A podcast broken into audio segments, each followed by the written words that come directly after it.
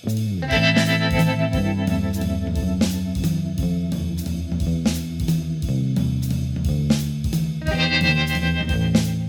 and welcome to the Brutally Honest Books podcast. I'm your host, Sarah Gerard, and I'll be giving you my honest thoughts on the books I read. While the reviews will be short and to the point, they'll include everything you want to know without any spoilers to help you figure out what you should read next. So, with that said, let's jump right in.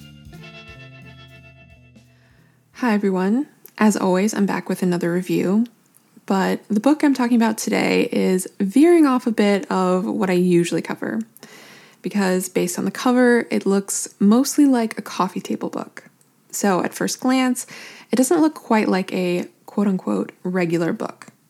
But this one actually surprised me in regards to its content, so I felt like it was worth doing a review. If you caught my Instagram stories a while back, I started a new highlight where I essentially take you book shopping with me and share which books I buy and why. I had a lot of people asking me how I pick out the books that I do, so I figured that'd be a fun and hopefully useful thing to take you book shopping with me and explain my rationale behind why I buy certain books. So if you're interested in checking that out, you can see that over on Instagram at Brutally Honest Books in the highlight titled Bookstore. But like I mentioned, this is one of the books that caught my eye on one of those book buying trips. In my stories, I mentioned that I always love to browse a bookstore's coffee table book section for fun. I usually never buy anything since the books are often out of my price range. They're usually anywhere from 30 to 50 euros, and it's essentially just a big picture book. Don't get me wrong, I love coffee table books. I'm just broke and bitter. So, that being said, I actually think coffee table books make excellent gifts. I feel like most people, myself included, really enjoy them and would love to own certain ones, but they're just so pricey that it's hard to justify it. I know that I've gifted people a fair amount of coffee table books and they're always so well received. But when it comes to buying them for myself, I just never splurge. But I do like to browse and flip through them regardless. So, when I was at the bookstore the other day, the cover of this book I'm talking about today caught my eye.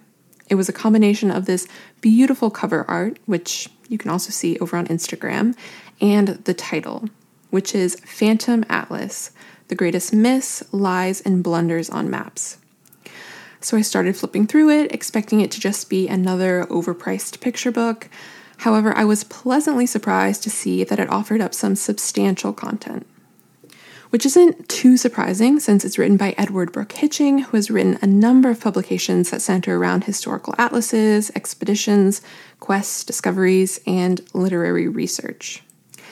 And although the title is pretty self explanatory, I will just briefly mention what it's about, which is various mountain ranges, land masses, islands, even civilizations that were thought to exist, either because of accounts that were given from explorers themselves or just due to cartographic mistakes that were made when drawing up maps that weren't caught until years or decades later. So the book combines both real history, discussing actual expeditions that took place and the real people behind them, along with the mythology of either discoveries they lied about or misinterpretations by map makers that turned into something that people believed was real when they put pen to paper.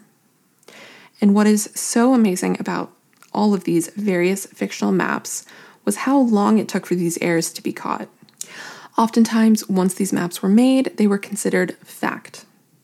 Until someone else covered the same area years or decades later, only to discover that there isn't an island where someone said that there was, or that there aren't actually nine foot tall giants who live in Patagonia.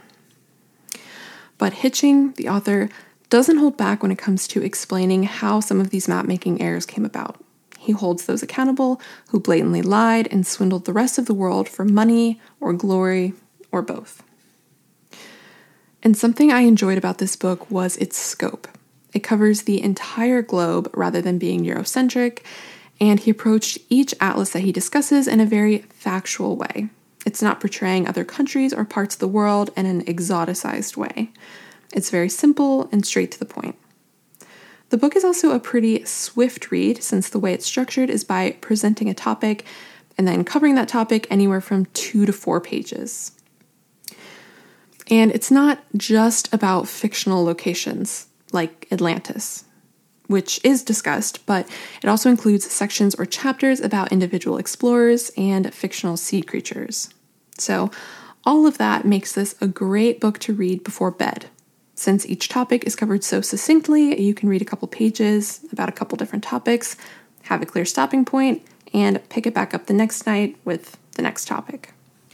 But even though the coverage of these topics might seem a bit brief, obviously, in the grand scheme of things, it is, it still felt very complete.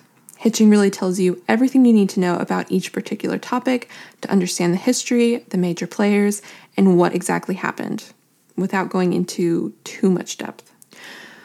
Which is why I'd give this 5 out of 5 stars. I'm always rating books within their own genre, so for a book like this one, that's not a regular full length book, but still offers up a lot more information and education than a typical coffee table book. It really exceeded my expectations and one that I'm so glad to have as a part of my collection and in my little library. So if you end up buying this too, definitely shoot me a message and let me know if you also enjoyed it. Until then, thank you so much for listening. Be sure to rate and review the podcast on Apple Podcasts, subscribe from wherever you're listening from, and keep an eye out for the next review. Thank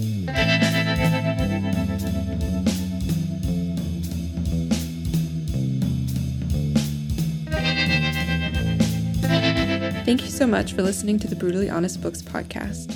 Make sure to subscribe on iTunes, Spotify, or wherever you're listening from. If you like this show, you can rate and review on iTunes, and be sure to follow along on Instagram at Brutally Honest Books.